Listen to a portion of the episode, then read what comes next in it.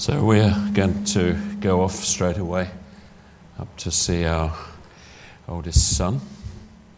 I've got my daughter here this morning as well, my Liz. And um, a little story about my Liz. I, I used to work for um, ICI at one time in my life, and I worked for the decorative products paints division. You remember that dog, Dulux dog, and all that. And um, one of the perks of the job was that you got your paint free if the tin was damaged. So I used to say to the reps, "Could you kick a tin in for me of you know whatever?" And uh, we decorated our house. This new, well, new, but it was new to us. Um, and it was just lovely. And I came home after the first day and to see that someone had painted or done it in black ink a man on this brand new stuff. Can you imagine how you would feel? And it turned out it was Liz. So I said to her, What happened? She said, Well, she said, It wasn't my fault. Andrew went by and he jogged my arm and I accidentally drew a little man. Now, that's gone down in history in our family. And what Yvonne does when she goes out and spends a lot of money, she says, Not my fault. She said, It was Liz's fault. She jogged my arm and I accidentally wrote out a big, big check. so, there you go. So, we're looking um, just for a short while uh, at uh, Acts of the Apostles, and we've been going through it. Um, guys, so wonderful, isn't it, to I just love being here. So glad I'm a Christian today. Are you? And, I was just thinking when we were worshipping there that being a Christian isn't receiving the Lord Jesus into your heart. Being a Christian is being received by the Lord Jesus into his heart. And when you go into somebody's heart, you want to know what they're like, don't you? I want to know what are you like? What kind of life have I come into? Is your life relevant to Orpington and Green Street Green? What kind of life is this that I've got myself into? Isn't it wonderful to be this morning in the Lord Jesus Christ, into his life and culture, following him? It's wonderful, isn't it? love it. Moments of sheer bliss sometimes. Just, oh God, I can't, I, this is like a fairy tale. this is a fantasy. You really do love us. You really do. And here's the thing about that little story about Liz. When I challenged her about it, she held her hands out. I said, What should I do? And she said, Because I used to say to her, God loves us as much as this. And she said, because you love me, Daddy, as much as that. You realize you are so loved this morning. You are so touched by God. I don't want to sit around worrying about what I haven't got and thinking everybody else has got more. I want to praise God for what I have got. And what I have got this morning is the anointing of the Holy One. And that anointing, says John, remains and stays on us this morning. You're anointed. You are. Stop. We don't have to go down. I probably will, but we don't have to go down to Cornbrown or wherever. We're anointed, aren't we? The Lord Jesus actually lives in our hearts. And as Mike was praying this morning, oh, it, it's rivers of living water. And, and I said last night, you know, I said, I, it really came to me that, that the scripture says that you have left your first love. It doesn't say you've lost it, it says you've left it, which implies I can return to it. I can come back to it. So return to your first love this morning. Return to joy. Return to fullness, because that is wonderfully available to us. Well, Acts of the Apostles. Here it is. We got up to Acts 5. I'm just going to read a few verses from Acts 6 and uh, 7. And um, I'll just comment on this um, this part. While the disciples were increasing in number, a complaint arose on the part of the Hellenistic Jews against the native Hebrews because their widows were being overlooked in the daily serving of food. So the twelve summoned the congregation of the disciples and said, It is not desirable for us to neglect the word of God in order to serve tables. Therefore, select from among you seven men of good reputation, full of the Spirit and of wisdom, whom we may put in charge of this task. But we will devote ourselves to prayer and to the ministry uh, of the word. And uh, what, just in passing, um, it's ministry. It's, it's a word called diakonia, okay, and is applied to the ministry team and the deacons. So there is no difference. Ministry is ministry. One is not superior and another is inferior. They are the same. And each one of us in this church has a ministry. You are anointed by God with a ministry. See, I said this before, but when I, when I first became a Christian, we had this hierarchical thing in the church. And right at the top of the tip was the cross cultural missionary. Do you remember him? There he was, and there she was, and they were the very tip. They were the ones that we all aspired to be like. And we were thrilled with the stories of uh, those who were slain by the uh, Jim Elliot and uh, the, the, Auca Indians and all of that, who, who, as you know, that, that tribe came to the Lord. And, uh, but, but that's what we aspired to. But, you know, to do that, you had to go to a theological college, you have training. Um, so, but if you couldn't do that, if you weren't that committed, well, you could become a pastor of a church. And if you couldn't do that, well, you could go to work. And that's how we looked at it. Honestly, we, we saw it like that. And actually, we need to get that hierarchical model and turn it on its head and let it work the other way. Because you have a ministry from God. I mean, the fact that I stand up here and am called the pastor, it doesn't mean I've got three stripes and that uh, you've got to obey what I say. You wouldn't anyway. You are such a difficult church. You, if I started coming the old acid with you and started putting rank on, you would push me out within three months, wouldn't you? Is that true, Ma? Two months, there you go. There you go. See, I've only existed here because I've adopted this theology, and it's you lot that have made me think like this. But hey, no, I don't believe that actually. I think that ministry, in terms of leadership is not over anyone.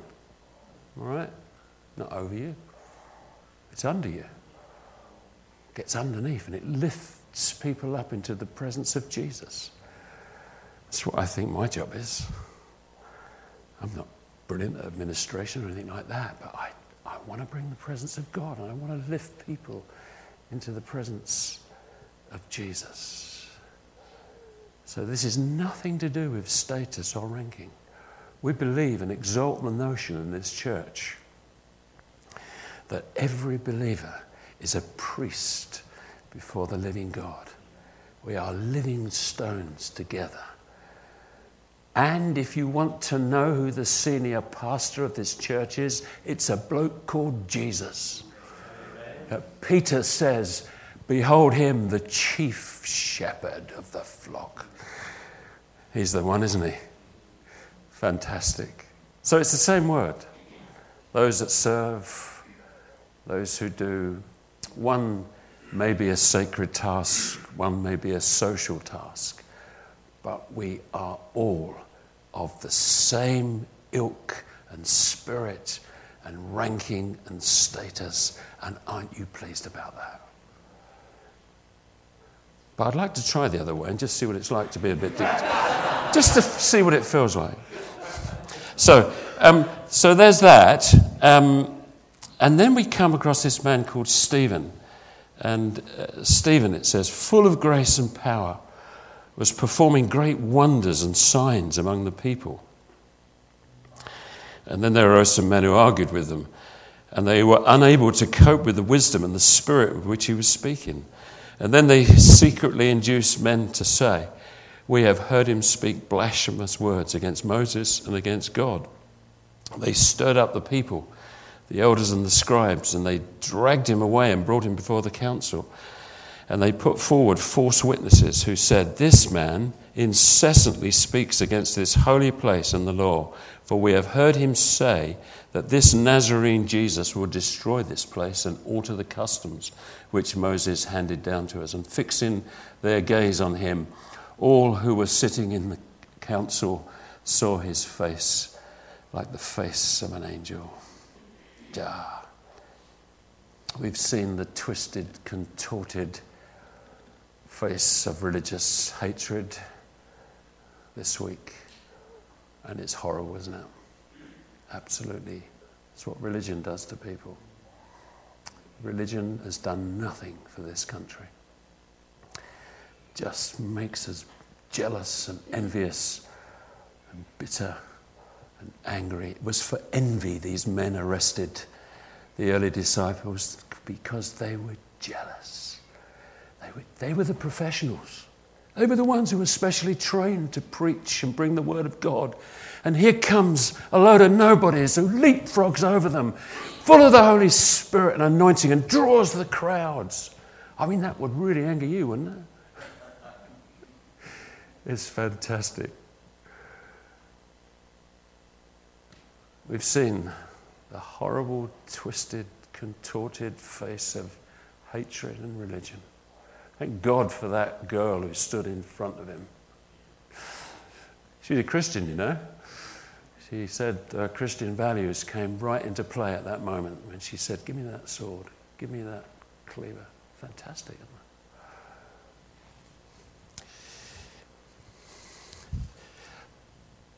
Here's a question What things in the Bible makes us overcomers?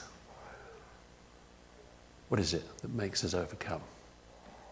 And the answer is problems. Isn't it? It's problems. That's what makes us overcome. We didn't have adversity, we wouldn't be overcomers. What made David great?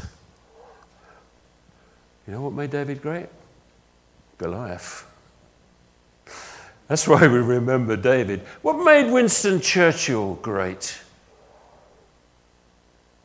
Adolf Hitler. If it wasn't for Adolf Hitler, we, I think Winston would still be in the wilderness even to this day. But it's adversity, isn't it? It's, it's problems that make us overcome and win. And I just noticed, uh, I'm not going to speak for very long, but then, then Stephen. Uh, goes into this incredible uh, preach which goes on. I, I, I, read it, it takes about five minutes to read, so I'm not going to read it to you, but I'll just, um, just, just pick out a few bits. But it's, it's a kind of balloon ride into history. the, high priests, they fix their eyes on him and they say, Are these things so? And he says, Hear me now. Hear me now, brothers and fathers. That's how he starts off. He finishes it by saying, You betrayers, you stiff necked, uncircumcised in heart and ears, you always resist the Holy Spirit. You're doing just as your fathers did. And in between, uh, he just tells stories about Abraham, Moses, um, Joseph. Uh, and then he, I noticed this. He said, um, At that time, they made a calf. They brought a sacrifice to the idol. They were rejoicing in the works of their hands. But God turned away and delivered them to serve the hosts of heaven. What do you think that is? As it is written, it was not to me they offered victims and sacrifices 40 years in the wilderness, was it, O house of Israel? You took along the tabernacle of Moloch and the stars of the gods, Morpha, the images which you made to worship. So they, they just, I mean, this is what Stephen is pointing out to them. You were in the horoscopes. You were not religious. You were flipping superstitious. You made a golden calf. So he's kind of in this uh, history book. He, he is um, telling them exactly. Now, this is the way I've done this. Stephen has big ideas. Stephen has a big heart. Stephen has a big vision of God, which is why I'm so glad I didn't contact uh, Alex, but she just exhorted us this morning, and we just were worshipping uh, a great big God. What would be the subject of your last sermon? If you knew you'd got one more sermon to preach, what would it be? What would you concentrate on? And how would you cope with being martyred? You woke up one morning and thought, today I'm going to be martyred. I think perhaps because maybe we're coming to this kind of stuff, unthinkable as it is uh, in our country. Maybe it is that when we cope with lesser things before you become a martyr, you know, the, the, the irritability, when you're angry with your husband and you want to tell him off, or your wife is always right. I, have just bought a thing for Yvonne. It says, if at first you don't succeed, try doing it the way the wife told you. Put it up uh, in the kitchen. Maybe, but maybe it's when we overcome the smaller things. See, it's a bit like this. Why don't we see more healings in this country? Why are people still dying of cancers? Why can't we do it? Well, why don't we start doing it on a smaller level and start building up our faith and seeing that God can heal? See, it's, sometimes it's just too much, and our faith isn't there. And sometimes when we're praying for people, we're not praying in faith, we're just superstitious, really. So maybe, maybe it's those little irritable things. Um, those smaller things. And here is Stephen, a man full of wisdom, being indicted with his last chance to say something. And here he is, and he's accused of blasphemy towards the law and the temple. And uh, when I read it, I thought he's playing for time. Um, he's called to account. He doesn't defend himself. He doesn't defend uh, his friends. He just goes on the attack and accuses them. I mean, it's just brilliant. He just turns the whole thing round and attacks them. And this is what he said He said, You are trying to lock God up in your temple. You think God just lives in a temple. And then he gives them a history lesson. He says, Abraham, you know where God spoke to Abraham? In Mesopotamia, the Ur of the Chaldees. Didn't speak to him in church or in Israel. He spoke to him in another country. Where did God speak to Moses? He spoke to Moses in Midian or in the Sinai. Where did God speak to the Jews? He spoke to them in the wilderness. Jesus himself said, when Naaman the leper was healed, he wasn't in Israel. The prophet had to go outside of Israel for him to get touched. Jesus also said that the widow of Zarephath, when Elijah needed uh, sustenance, wasn't in Israel, it was somewhere else. And here is Stephen really winding them up. Saying, no, no, no, you can't lock God up.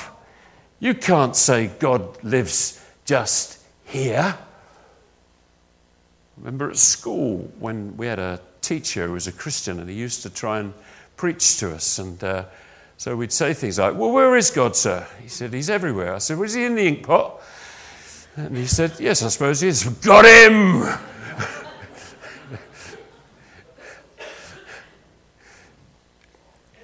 yeah, and here's the thing we haven't got him, but he's got us. He has got us.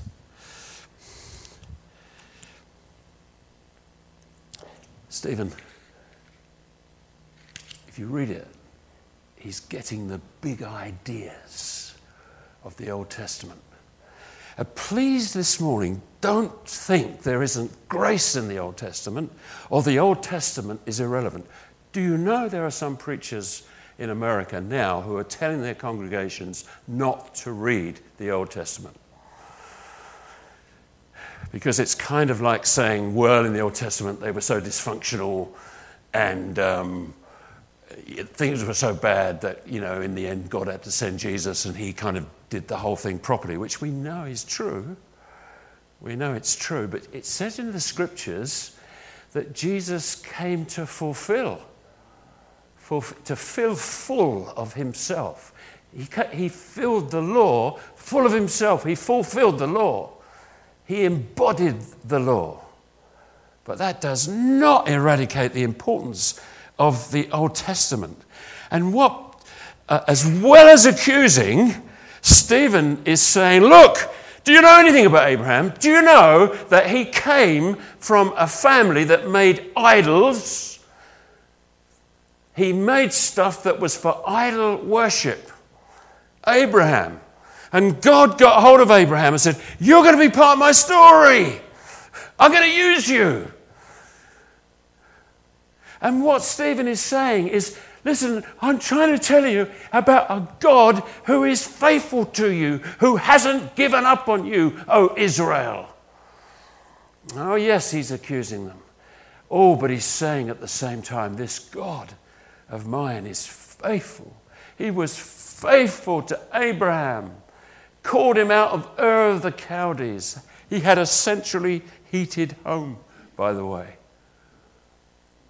God drew him out. And the amazing thing this man who twice said his wife was his sister because he was scared that he'd get persecuted, this man did it. He did it as broken and as dysfunctional as he was. And these stories in the Old Testament are really important and I would say to you, read the Old Testament because there's grace in law, I can tell you. He said, and then there's Moses. Moses, who was a murderer. God put him in the backside of the desert for 40 years.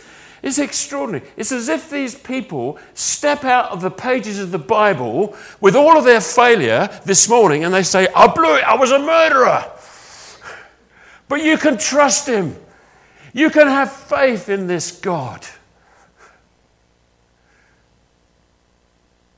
Moses goes to a superpower. Let my people go. Takes two and a half million people through the wilderness in that great crocodile walk. I mean, you can imagine Moses, can't you? I think about this. I think, when he was telling these stories, I bet he said, You wouldn't believe this. You wouldn't believe this. We, were, we got to the Red Sea and we couldn't get across. He said, And you know what? I got my rod and I held it up and I stood in front of the people and I said, Stand still and see the salvation of the Lord. Do you know what happened? What happened, Granddad? He said, The flaming sea opened up and we were being pursued by all these soldiers. We were going to be killed. It's amazing. And what he's saying is this God, this morning, brothers and sisters, he loves us. He's committed to us. He's faithful. He talks about Joseph. I mean, Joseph, the dreamer, tells his brothers, You're all going to fall down and worship me. How would you like a brother to come and say that to you? I had a dream last night and uh, you were worshipping me. You were kneeling down and before me. I mean, I, you want to thump him, wouldn't you?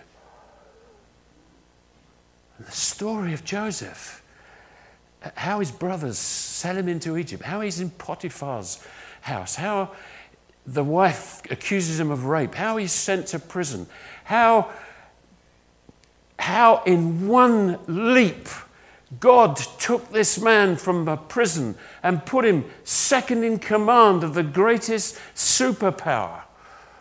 And his brothers, it's just an extraordinary story. And Joseph is standing here this, this morning. These people are not dead. What do you think Jesus on the Mount of Transfiguration? He grabbed two of them out of history, and they were standing with him Moses and Elijah. Where did he get those from? Where did they come from? Don't you look at that something? Oh, me! Where'd you get them from, Lord? Well, because they're not dead. They are not dead, they're alive. And they're praying for us. Did you know that? Book of Revelation says that. Bowls in heaven, the vials that are being filled by the prayers of the saints. That's not just us, that's those who've gone on. They're praying for us. We don't pray to them, all right? but they pray for us. It's wonderful. And here it is. You can trust this God.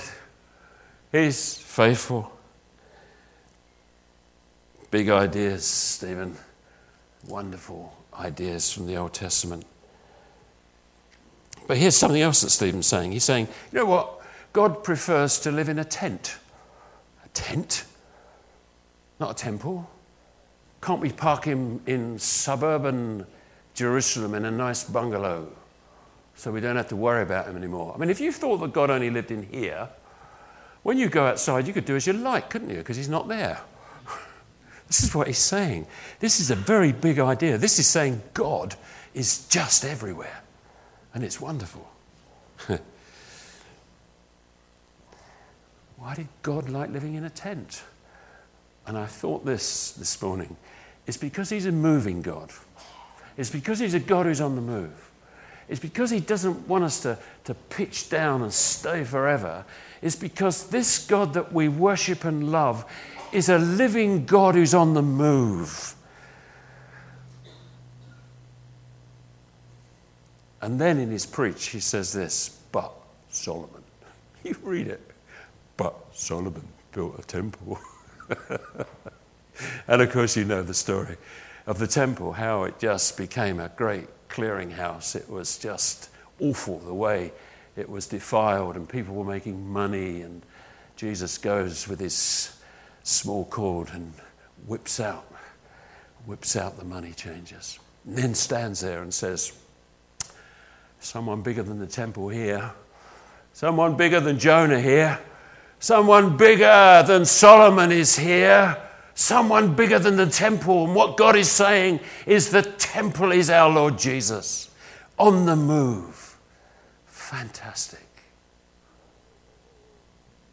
My goodness. And he's, wouldn't that upset religious people saying all that stuff? And this is what he's saying. This is what he's saying. Big hearted big vision. Big vision.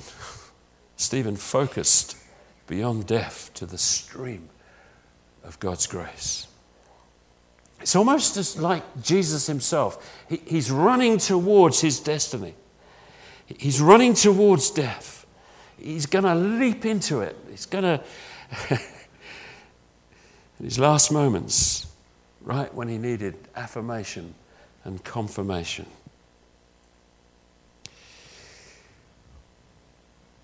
I see Jesus and heaven open. I see Jesus standing at the right hand of the majesty on high. He had a big vision.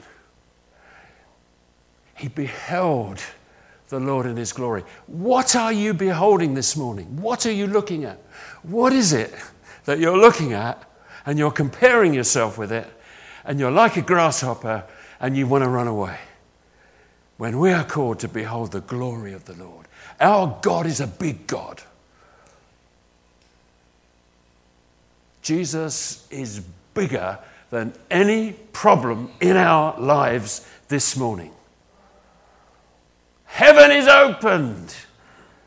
And there he sees the glory of God. And Jesus standing, not sitting. Hebrews says he sat down. He's standing up. Why is that? Because he's welcoming his son. He's welcoming Stephen into heaven. Oh, this is wonderful. We, and I say this, we should be more impressed with the Holy Spirit than the horrible, contorted, twisted,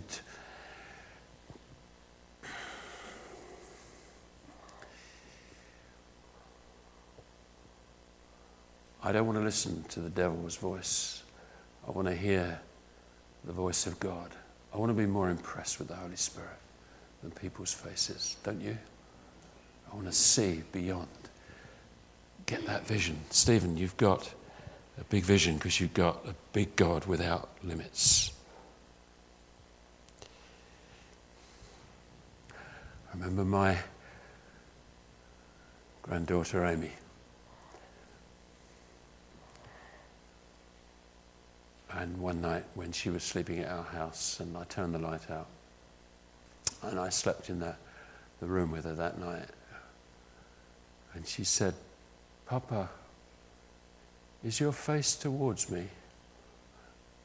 Oh, yeah, I'm looking at you. I'm here. The face of God is towards you this morning, brothers and sisters.